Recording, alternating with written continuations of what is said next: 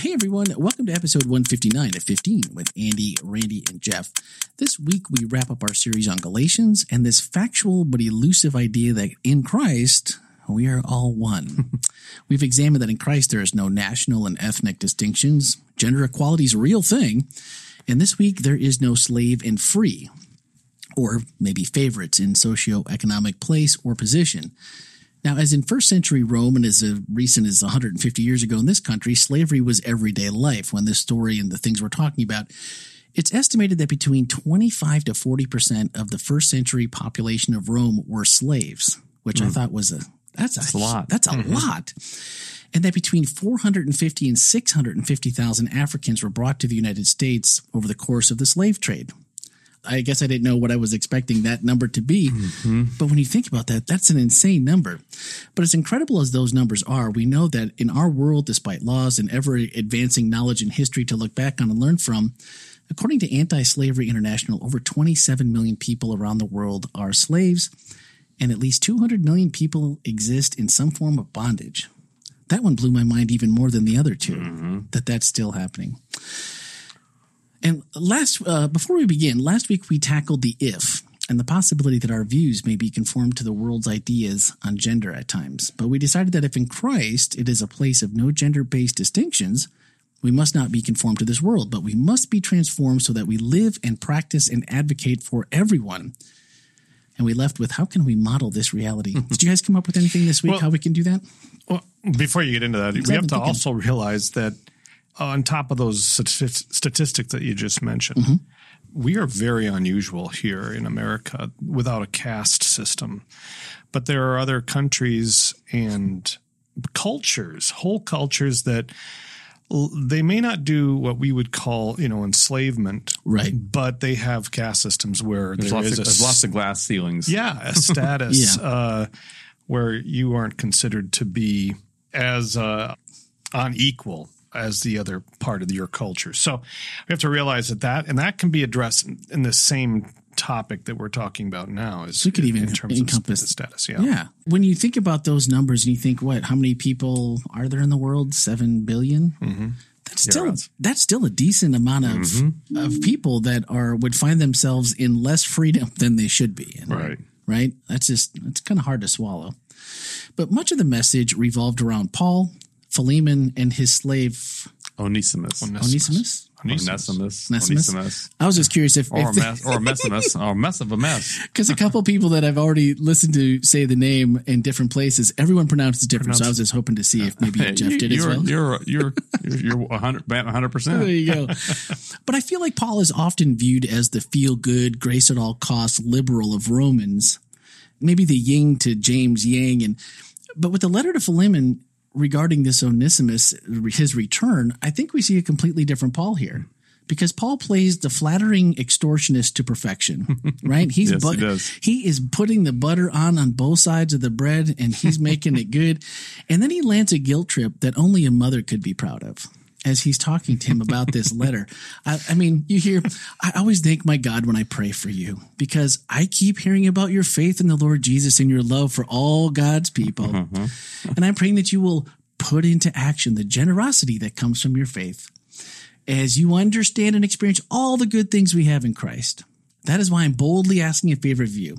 I could demand it in the name of Christ because it's the right thing for you to do. But because of your love, I prefer to simply ask you. Consider it's the right thing for you to do. I'm now an old man, also a prisoner, and, and just do it for the sake of Jesus. You know, I became this guy's father, but now he's very useful to both of us. I wanted you to help because you were willing, not because you were forced. My my favorite though, my favorite in that list is when he, he says whatever whatever he owes you know, just put to, put to my account. Yeah. yeah. Not to mention that you owe me your very life. exactly. So if you consider me your partner, and I won't mention that you owe me your very soul. When I read right. that part, I was like, oh man. And as he closes, I am confident as I write this letter that you will do what I ask and even more. and I'm just like, I've never really thought about that. And maybe, I don't know if I've ever read that specifically myself and just mm-hmm. kind of let that one sit there a little bit. Just that little book. And some and, of the new translations, like you read, it just makes this comes, comes alive more. right. Yeah. I think that was from New Living Translation. Yeah. But, you know, Paul pulls out all the stops in this letter. Basically, he goes for the bold ask here and says, I want him back well, yeah, he has to. Slavery was such an ingrained part of the culture mm-hmm. uh, that you think about the Christian church today in certain regions of the country uh, over certain issues, and would you send that person back home? right, right, right, yeah. Right. It's like, well, you may, maybe you want to just stay here with us because if you go back home, you're going to be criticized for this, this, this, or this. I mean, you're going to be, you may be actually socially crucified right. if, if not physically damaged. Yeah. And, and it's, and it's among Christian people. Well, and that's what my question was because, I mean, this was a huge risk he was taking because oh, he, he didn't know what was going to happen nope. on the other side.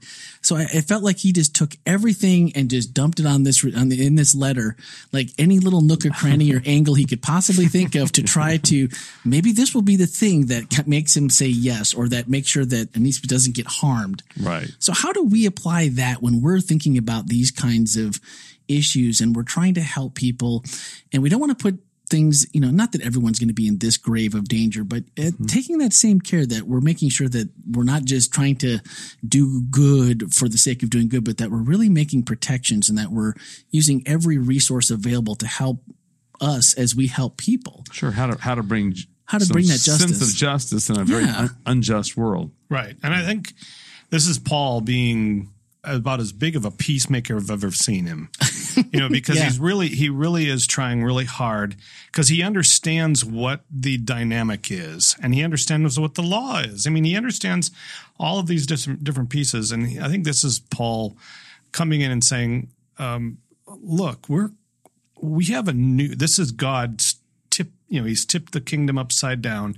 This is what it looks like. Yeah. But it takes a lot of of energy on both sides to make this work. Well, many are concerned because Paul doesn't just say stop having slaves. No, he doesn't say that at all. Yeah, right. He's like yeah. slavery's a bad thing. Like he should, have no, no more slaveries. So he should have gone and, farther. And the Bible doesn't. Well, the problem is, is that histor- yeah. most historians will agree that if he had gone further, Uh, it would have been so disruptive and Christian, it would have landed in the Christian's lap at that point when history was not prepared and didn't have the social structures to replace it. Right. Christians would, weren't prepared. It, yeah. The, yeah, the Christians even, and so that the foundations are being laid for eventually the Emancipation Proclamation of the United States. Right. But you're not, you're not ready for it in Rome. The, the the discord and the whole disassembly of the culture would be so radical that you could do more harm than good. I don't know if Paul. Point. I don't even know if Paul saw that. Oh no, he didn't see that. Yeah. I don't think. But that's an yeah. interesting talk, even in itself, when you read about how Rome really transitioned out of more of the slavery, sure, and yeah. how the, the, the society changed. But that was that took a long time. Right. Right. I think you. I, I agree that it'd be hard for Paul to push any further, but like to use everything in a way without offending anyone right. almost. Like he used every angle, but he did it so smooth. Very gently. And I think that we're for Paul.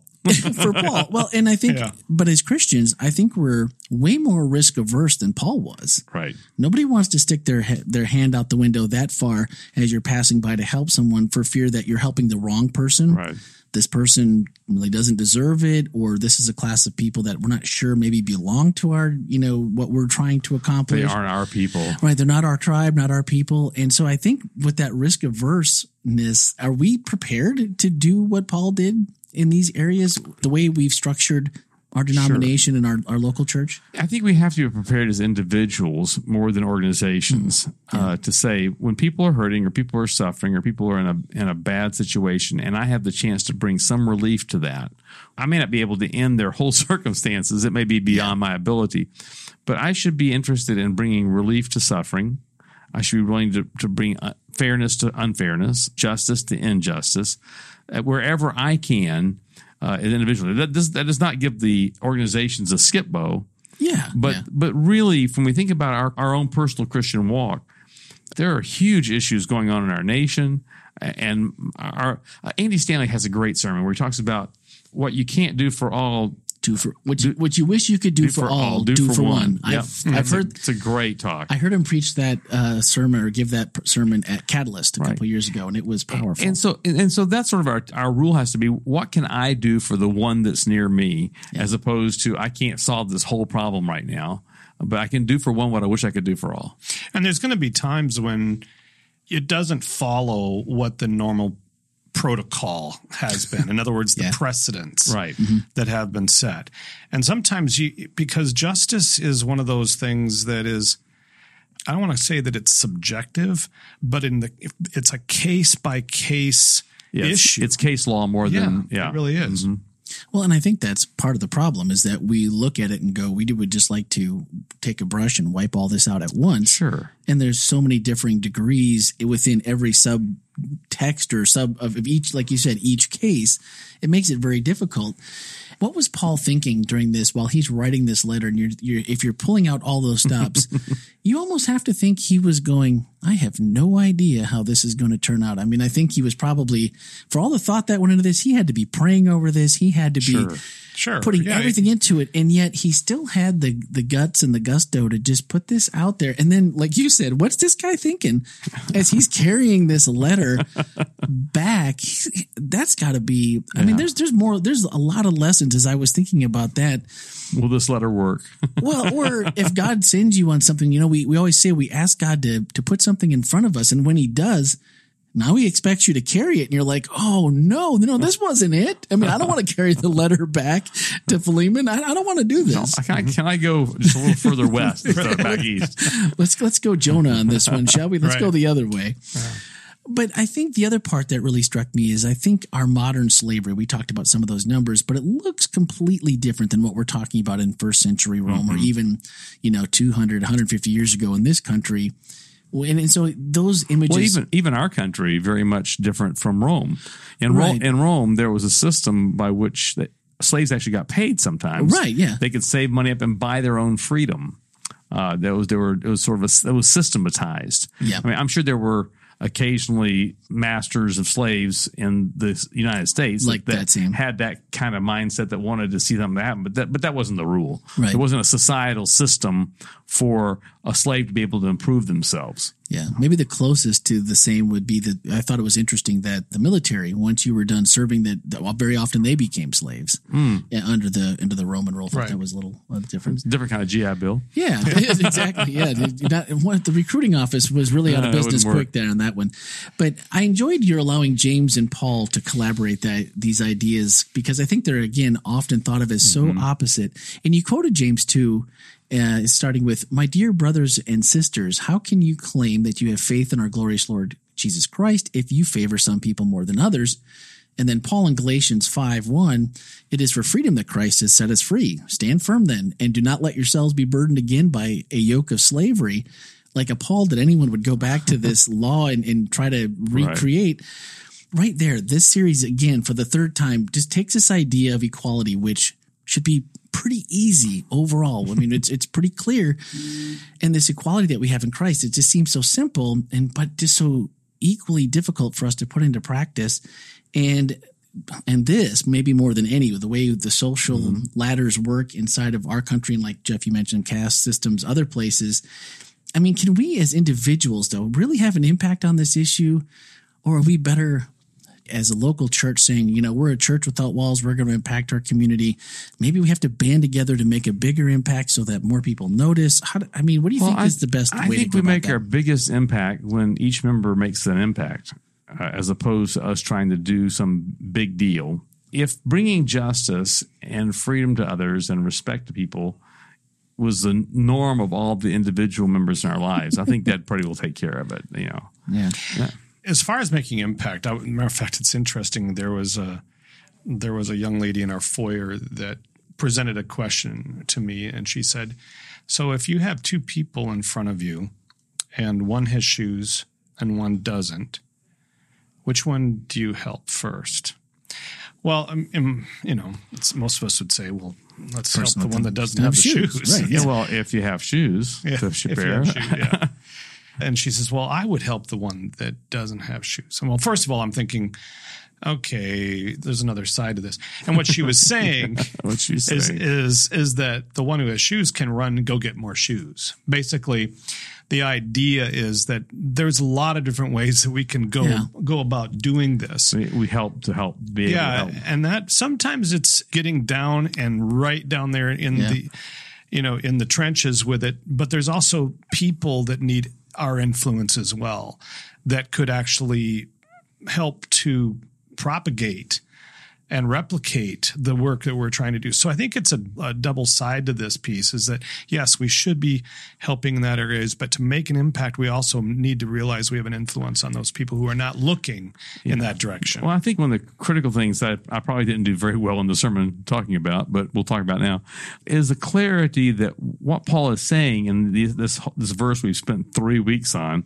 is that because we're all desperately lost, and that He wonderfully saves us. That's our common ground, and nobody's better than anybody else. That we, we're all orphans. I, I, the- I said the you know, the thing about the orphans. I got a text later on from a an administration kind of person and said, "You mean we don't get special privileges? You know, no, from your from your from your uh, from your orphan friend, recognizing recognizing saying, yeah, we are. We're just we're all orphans looking to be adopted. yeah. Well, I think what you said earlier too makes, in my experience, a lot of sense. If you go and help someone that maybe, you know, maybe they have shoes, maybe they're able to pay their bills, they don't have a lot of extra. Maybe there's just something like a tree fell down in their yard, or their car needs to, needs to be fixed, and they're in a tight spot. And when you pay that back, even though that they're not, you wouldn't consider them maybe financially well off, or even like maybe just ooh, just squeaking on Yeah. by but they will find excess in something that they have, whether that's time, talent, or treasure, and they will pass it on. So, Mm-hmm. like you said, maybe if everyone is just doing that little bit, it might be the thing that really is the catalyst to move Right. bigger change forward. Honestly, the risk of trying to do something, we shouldn't ignore it organizationally, but the risk of trying to do the big deal then is another message to the individual. Well, I can't do anything else. I can do a big deal. Right. And back to Stanley's thing, do do for one what you wish you could do for all. yeah, Uh, it's like I can't feed all the hungry people in the world, but I could feed one hungry person. you know, Absolutely. one meal. Well, speaking of that as a collective group, how has our justice ministries here at the hospital church shaped our actions and our accountability for this equality within our community? I mean, I know we do a lot of things like do something Sabbath and there's from outside in and there's all these different things that we highlight and we work towards. How has that changed, do you think, though, the overall thinking of, of us as a community and individuals? Because I think that's a lot of, I mean, a lot of churches don't have the type of justice ministries that we do. I think the primary thing it's done for us is it's it's put it on the radar screen. It's Yeah. brought it into the conversation. It's heightened our awareness that there is even an injustice out there. We can get so involved in our lives just living them and having a great old time and and not realize how much just outside of our barely outside of our reach where we sit right now, there are people that live with injustice. And how how can we help bring them into a better place. And I think the work that's been done through our justice ministries within under Chrissy's leadership has just heightened our awareness and made us made us more sensitive to the issues. Probably, I think a lot of times left on our own, all we're going to do is is be myopic about our own problems. yeah. and uh, I, and I think Andy's right. I think what it does, it, I'm thinking about your your uh, story you were telling me earlier today. You know that the suffering's all mine, no matter who's really suffering. I'll just own it all, and it's, it's just me. I know you're in really terrible pain, but I'm the one that's really hurting. Yeah. I'm the one that has to live with you. So, oh no. But I think that it does. It just brings it out to the point where, whoa! And it's it's a not just a re, it's not just another perspective. It's a reframe. Well, and I think it differentiates or it highlights the maybe contrast is the word I'm looking for. It contrasts our struggles because we're all going to have Right. them. It doesn't matter. But most of our struggles aren't injustices. Yeah, most of ours are first world problems. Very uh, much. Right, right. So, but in our, like you're saying, in our local community, I think that's what has done more so for me has just I was talking because you can figure yourself and like you said, you can take it all and just like, yeah, it's all on me. But then it's like, no, no, no, no, no. Maybe there's something different here. I was talking to one of our members who was struggling where to put his kids in school. He's like, but really, it's a first world problem. Here I am trying to figure out which Christian school, which private Christian school should I put my kids in? Said, yeah, that, I'm not going to really worry about your struggle very much. Okay? Yeah, yeah. Well, you know, we all have we all have things we have to tackle, but that I think that for us, you know, as we moved here to this church, that was one of the things that we heard and has resonated with us from the beginning and continues is that message of justice is prevalent here. Right. And it's not only just, well, we have a justice ministries, No, no. which some do, not a lot. Right. And then we, oh, we have a justice ministries leader, which some do, but most do not. And then we're actually going to bring this up all the time and we're going to help. We want you to be engaged. And oh, by the way, we're going to make it really easy to get you started and to keep going. And I think that makes such a difference in the overall feel of what people feel from our church when they say members seem engaged, people mm-hmm. seem friendly, people notice. And when they ask you, how many times do you just walk by someone and say, Oh, how's it going? Oh, it's good. Yeah. But here, so many times people will just come up to you and say, "No, how are you really doing? You don't, you don't look yourself." Uh, a couple weeks ago, Vivian came up and said, "That's not true." She, I, I said, "Oh, I'm doing good," and she's like, "No, that's not true." And that was something on my mind, and, and it wasn't, and it was a first world problem. Yeah. But again, I think it just it's that overall culture that begins to to breed within itself and within the members and within the community to say we are doing something that we know we need to do. And the more we do it together, the more we enjoy it, the more we share it, the better we all become at it. Right. And I think it's really critical that as individuals, we seek to have a heightened understanding of the injustices around us. Around us. And there's a great little quotation in Steps of Christ that I think is sort of sums up that what, what we're trying to do as a congregation. Simply that one of our goals should be to make the world a better place for our passing through it. Absolutely. And how, how do we do that? What does that mean? And it- it's all over the place what it can Yeah. mean. But to have that as a conscious attitude, how can I make uh, my favorite book, uh, Art of Possibility, where, where he talks about, I'll be a contribution. Just be a contribution. How can I be a contribution today? And that just changes the conversation. I'm not, what can, it's not about what I can get or what I can earn or how I can achieve. It's how can I, what, where can I contribute today? How can I make a difference? Excellent. Because that was my last question was, you know, what should we be doing? What's the one thing we should be doing or a thought we could keep with us? And that's it. Just be a contributor. Yeah. Mm-hmm. Be a part of the solution, not the problem. Well, one of our FHC takeaways this week asked, who do you know who needs to be adopted into God's family? This is a great takeaway to end this series on because in the end, our mission and ministry at the hospital church is loving people into a lifelong friendship with God. Yeah, go what- Randy. I know, right? I was I was ready for this. I knew that's where you were going. Think of what Jesus and this community of his followers means to you, and then about what your life would be like without it. We all have people we can think of immediately that we know without hesitation that needs this adoption into God's family. Who do you know and what can you do to help facilitate that acceptance? That's I think that's, something we can take Think away. about all the pictures of lonely little orphans that you see in these, you know, ads that for kids to sponsor, and and we think if we have a heart for them, our heart goes out to them.